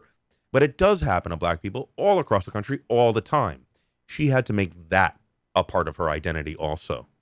Which is, you know, regardless of how you feel, I regardless of how you feel about whether somebody can just assume a racial identity, you can't take along with that. You can't take along the suffering by manufacturing it. That's just disgusting. And frankly, I think she should be held uh, criminally liable for all this shit. So, again, why is this newsworthy? Well, you know, part partially, number one, she has chosen to live the life of a newsworthy person, a public figure president of the NAACP, overse- overseeing police, um, teaching cultural studies, all this stuff. She is quite the public person. Now, how it, it just it kind of boggles my mind how somebody in this day and age thinks that they can get away with this by being such a public person, particularly when your parents are still alive particularly when you can go on the internet and find out anything about anyone. Oh, there's one one thing I forgot to mention. Now, there was a time, you know, all this time she's black. There's people hanging nooses, slipping her death notes, all this stuff, right? Well, there was one time when she actually filed a lawsuit against Howard University, where she was attending, for racial discrimination. She felt that she was being discriminated against because she was white. So all this time, she's black, she's doing everything black, but when she actually files a lawsuit, because she didn't get what she wanted, she wanted some position that she didn't get. On that day, she was white. She is whatever race she wants to be whenever it suits her best. She needs to sue somebody and she needs to be white, then she's white. She wants to get into the NAACP, then she's black. And then she and, and with all these interviews now, she she's doubling down. Ask the question point blank. She's not running away anymore. She says, Yes, I am black. Now, can you do that? Can you really do that? I mean, a lot of people bring up, well, if Bruce Jenner can be a woman, then Rachel Dolezal can be black. And there's a lot of people that support her. Uh, most of them are not black. well, most there's a lot of people that do. There's a lot of people that support her. Say, yeah, you can do this. Well, here's the thing. When, uh, in the case of Bruce Jenner, I guess, it's not a secret. He's not living a lie. Everybody knows. He's telling everybody he's going through a sex change thing. I don't know if he's getting the, the whole. I don't know what he's doing with his penis. Um, a lot of these people, they turn their penises into vaginas, and you know, at that point, I say, hey, listen, you're committed. You you you you you can be whatever you want. You're gonna. You feel so strongly about this that you're gonna chop your dick off. God bless. But you know what? It even goes a little bit further than that. Because for somebody who is transgender, that is born, obviously born as a man, obviously born with male genitalia, it, it, you are a man. When you're born with female genitalia, you are a woman. There, that is a biological fact. However, the human mind, it's a funny thing. There can be there can be genetic stuff going on where the wires just get crossed the wrong way, where no matter what, this person, they always feel like they are a woman. There, there, there have been um, there have been studies done with uh, identical twins who share the same genes, but just well, that just weakened my argument, didn't it? Hmm. Um, well, that's with gay. I'm familiar with identical twins where one is gay and one is straight. So that's another story, and that did not strengthen my argument. But what I will say is that I believe these people who are obviously born men or women, and then that their whole life they feel like they are the opposite. They, they and they and they can't stand being in a man's body or in a woman's body. It is an overwhelming source of pain in their lives. They have felt for their whole lives that they are a woman. And and you know what I say okay, you know, whatever you got to do. You need surgery, you need a wig, you need makeup, you need breast implant, whatever it is. I say okay. Because you know what? There was never a case, except maybe RuPaul. Other than RuPaul, I don't really think there's ever been a case of anybody changing their gender and making their lives actually easier. Uh, for them, on living on a day to day basis, uh, yes, of course, that's why they're doing it. But in terms of, you know, just being a person in society, it doesn't help. In fact, it's, I mean, that, in the progress that's been made with like accepting gay people, um, transgender people have a long way to go before they're accepted by society in the same way. Uh, it's way, way off. It's a big difference it doesn't make your life easy. It makes your life a lot harder. So it's really, really hard to make the argument that you're somehow advancing your your your social agenda, your career, your whatever by changing genders. It it's a rough road to go down. So again, why is this newsworthy with Rachel? because you don't hear about it that often. Now, why is it really worth discussing? Is the next question. And here's why I think it is it's not because it's uncommon, it's because I believe this is extremely common. I believe that this happens every day, but you don't hear about it. Here's why I believe that. Let's just take, I mean, you could use the work for, you, you could use a lot of examples. I'm just going to go with academia because um, it's rather extreme in that case. So let's go with academia. These universities, um, they can they they are not allowed to simply um, uh, allow whichever applicants they feel are the uh, the most qualified. They can do that uh, to a to a certain degree. Um, probably for most of the students, they can do that, but um, they have quotas, and make no mistake, affirmative action is absolutely a quota. It is the definition of a quota.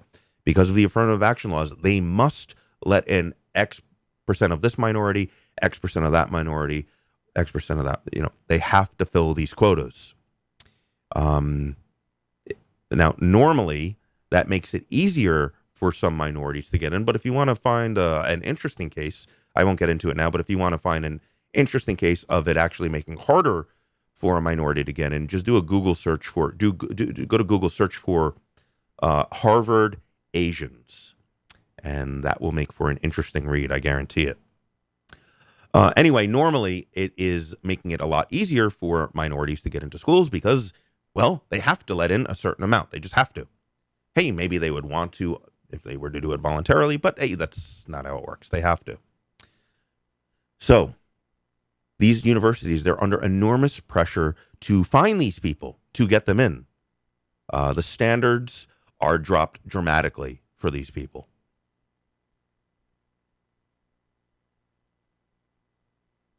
When they get an application from somebody who's got, let's say, let's say it's a white person, right?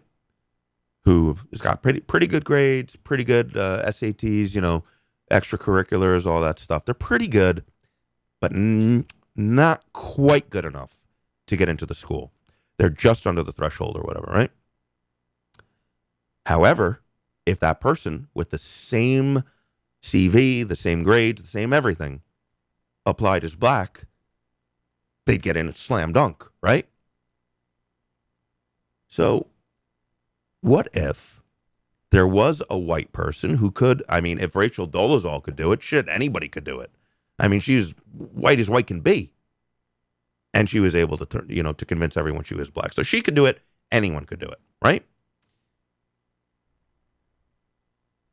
What real motivation? Now, the motivation for this person to pretend they're black to get into school is obvious. They wouldn't have gotten into the school otherwise. Shit, they may even be able to take advantage of some scholarships or some programs or whatever. There's an enormous, enormous incentive to do this.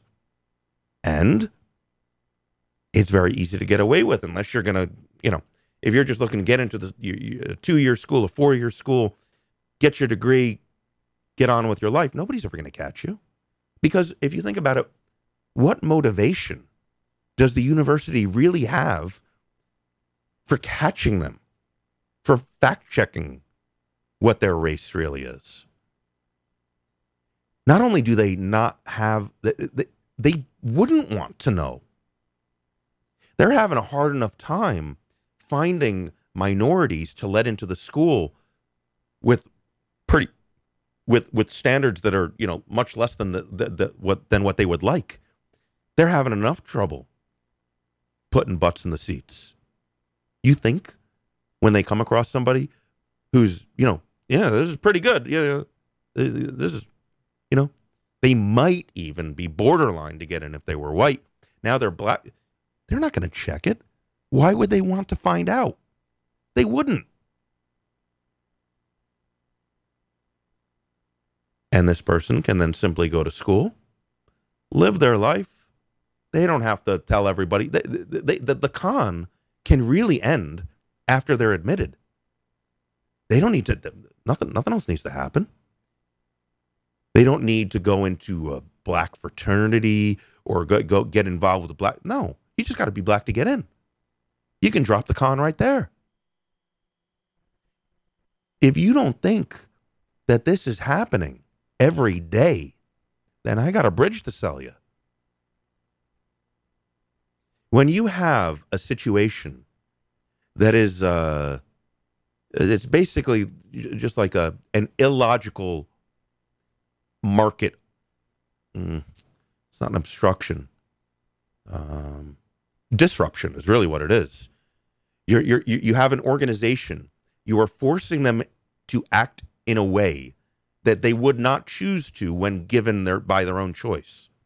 You're, when you're making their life very difficult to do their job, which is educating people, and you're you're creating these obstacles that's very hard for them to deal with. You better believe that people are going to take advantage of that. Why wouldn't they? They're not going to get caught.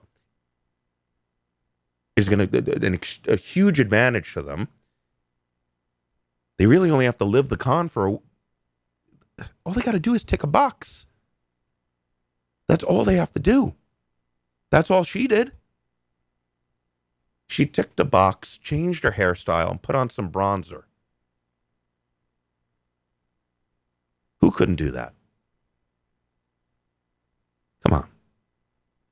And that's why, to me, and this is this is this is the part of the story that is not only newsworthy, but I mean, it's like I don't know if people are, just didn't think of this. Like, do you think? Do you honestly think I'm the first person or the second person? Okay, so Rachel Dolezal was the first person to think of to doing this, and I'm the second, right? You really believe that? You really believe that there aren't tens of thousands of people taking advantage of this every day, whether it be in universities? Hey, listen, big corporations got the same problem. They got they got affirmative action stuff. They're look they're they're looking to hire minorities as much as they can. How much you think they're really going to check into it? They got to fill those seats. Nobody carries a, a black identification card or a Chinese identification card. No, it doesn't work like that. You tick the box, you're in. And I mean, who would? It's it's too easy.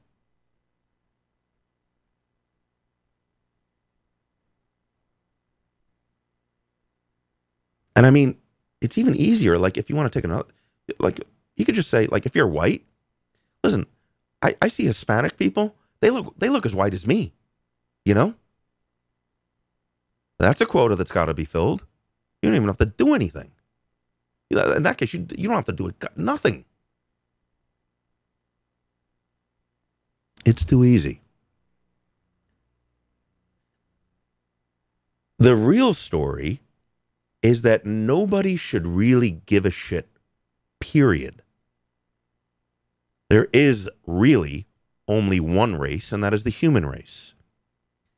And at the end of the day, we're all African American. We started in Africa, and then people went over here, and the sun doesn't shine so much. Over here, it does. At the end of the day, we're all human beings, right? And there's millions of millions of years of geographic separation and you got people that look different. That's all it is.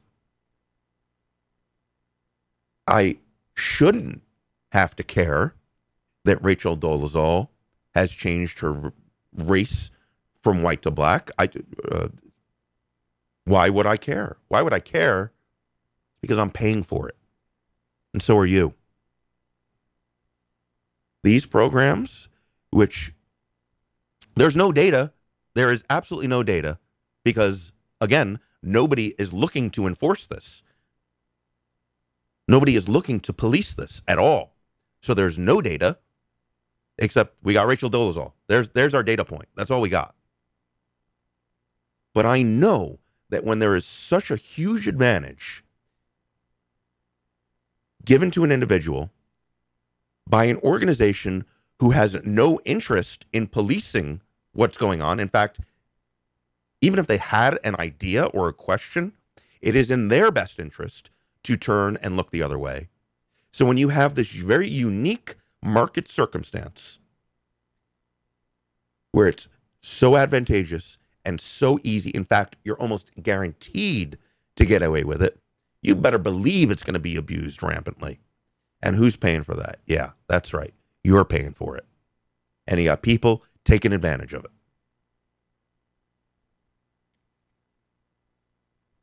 To me, that's the story.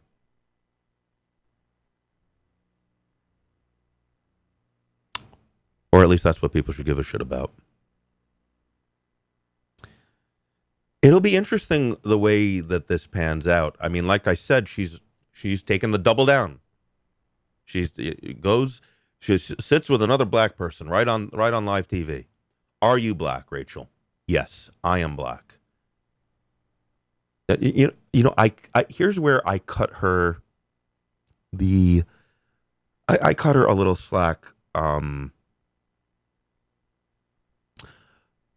well, it's not that I'm going to cut her slack here. It's that I am going to talk about. I'm going to mention a true fact that I can't possibly imagine how it would have affected a child. Now, her her parents are, I don't know. They, there's stuff coming out on them. I don't know what's true and what's not. Um, some people say they're like um, uh, Christian religious, uh, uh, you know, like hardcore evangelicals, you know, the kind that believes that the earth is only 6,000 years old, whatever. I don't know if that's true or not. What is true, what is a fact, is that one day they adopted four black children, right? When Rachel was still a child. So I'm just trying to think for myself Let's say one day Russ Wishart comes home from school. He's whistling, got his lunch pail, he's got his book bag. He walks in, and there are four black people sitting at the Wishart dinner table.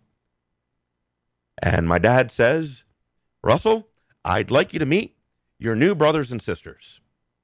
I cannot even begin to imagine what that's like or what that what kind of a, a what it's like, what kind of uh, de- developmental change that would make in a child.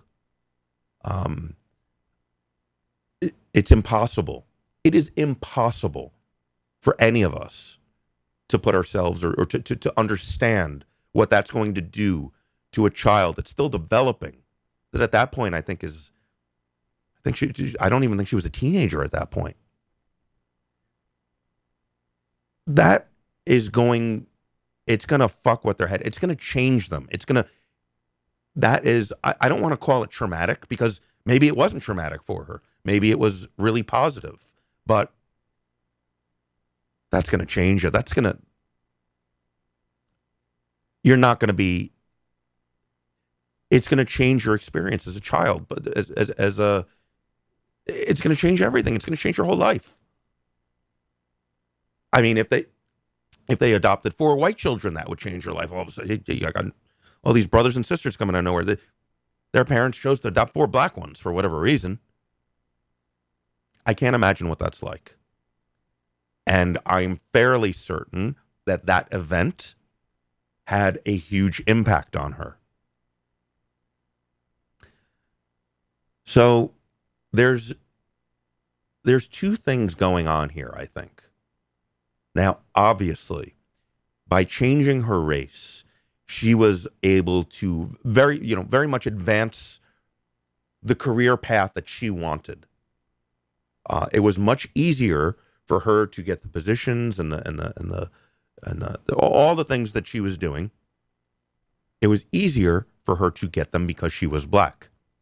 Now that's a problem too. Um, and maybe it shouldn't be that way, but uh, that's the way it is. Um, so there was that's the one thing. The the other thing is I don't know. I think again, I don't know if these stories about her parents being religious whack jobs or that they use corporal punishment. I don't know if any of that's true. I just know they adopted the kids. Um I think this is almost like it's almost like she's trying she's trying to say the ultimate fuck you to her parents. Now they didn't she hasn't talked with her parents in years, so for whatever reason, they weren't on good terms. I don't know if it had anything to do with her being black. I, I, I don't I don't know. I, I just I don't have a PhD in psychology, but I did drop out of grad school, so that's probably a little bit better than staying in a Holiday Inn last night. But I don't know. I think that there was some sort of psychological instability that may have happened due to her parents adopting, you know, four children that are absolutely nothing like you. They came from a different place, have different problems, have different parents, are black. You know, I don't think that Rachel wanted to be black because that's what she thought her parents wanted. After all, her parents are black, adopted four black kids. Maybe, you know, maybe she thought, well, my parents want me to be black, so maybe I'll be black. I don't think that's what's going on. I think what's going on here is Rachel's trying to say to her parents that I'm going to succeed. I'm going to do it without your help, and I'm going to do it without your identity. That I don't need the help, the charity that you gave to my adopted siblings. And I'm going to do it being the same color as they are. It is an elaborate fuck you, but I think it's a fuck you all the same. And I think that motivation kind of helps her to mentally mask the fact that she does know well and she knows that what she's doing has and if she wasn't caught would continue to advance her career. I think she's able to mask that with this fuck you, mom and dad thing. The only person who really knows is Rachel. And it'll be interesting to see how this pans out. Um, here's my prediction. Um, I think this is going to work out well for her. Uh, her life has certainly been hell for the past couple of weeks. Uh, it can't be pleasant. Um, but at the same time, I'm watching her in these interviews. Uh, first of all, highly intelligent woman. Um, either I'm not saying she's enjoying the attention, but she doesn't seem too perturbed in the interview. She seems she seems like she's pretty much got it together pretty good.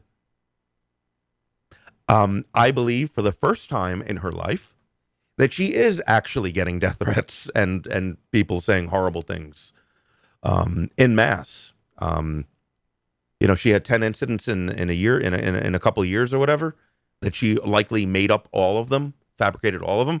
Uh, she doesn't need to do that anymore. That's happening every second. so, I don't know. Maybe she likes it. Maybe that she and she certainly has her, her supporters. I think they're in the vast minority, but she's she's a virtually a household name at this point. There's got to be some people that own some companies or some organizations or whatever. They're going to get their name out there if they hire her. I think this is going to work out quite well for her. That is my prediction. It's really sad that any of this matters at all. Imagine if if none of this mattered, if if, if nobody cared at all what race or color you are, there would be nobody bothering to change it, right?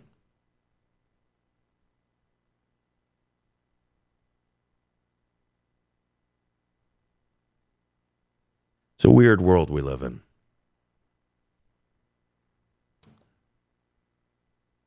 Weird world with weird people.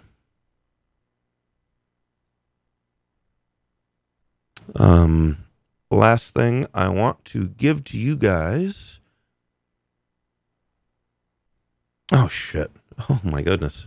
So, okay, uh one of my main topics of conversation was almost an afterthought. Uh although there's not much to say about this at this point, so I'll do it quickly. The uh, New York Attorney General has announced that $95,000 in fines are going to be collected from a settlement from four New York businesses for selling e-liquid without childproof caps. Um, this is interesting. Um, number one, it's interesting. Like I, two of these shops I've I've been to many times, the Henley Vaporium and uh, Beyond Vape in New York City. Um, been been to those places many times. The other two businesses I'm not um, familiar with, but shut up. I already fed you. Shut up. It's interesting because like, how could you not know about this law? I mean, it was. I would say though that they got off so easy. The fine, I believe, was a thousand dollars per bottle sold. So let's say you sold a thousand dollar a thousand bottles of e-liquid. That's a million dollars. So the fact, I mean, this was a settlement. The fact that, you know, I, I don't know if that's ninety five thousand dollars divided four ways evenly or, or what the case was, but even if one of those stores got fined ninety five thousand dollars, they got off easy. They really did because the law kind of has them dead to rights. Um, I can pretty much bet the farm that the, the fact that any one of those stores sold more than 95 bottles of liquid that didn't have a childproof cap on it. So, listen, it sucks. Uh, but listen, man, you, you got to know what the laws are. I mean, this wasn't a secret. Um, and the, uh, I guess I don't have anything else to say about that. Uh, here's an interesting one. We always hear about you know, if it bleeds, it leads, right?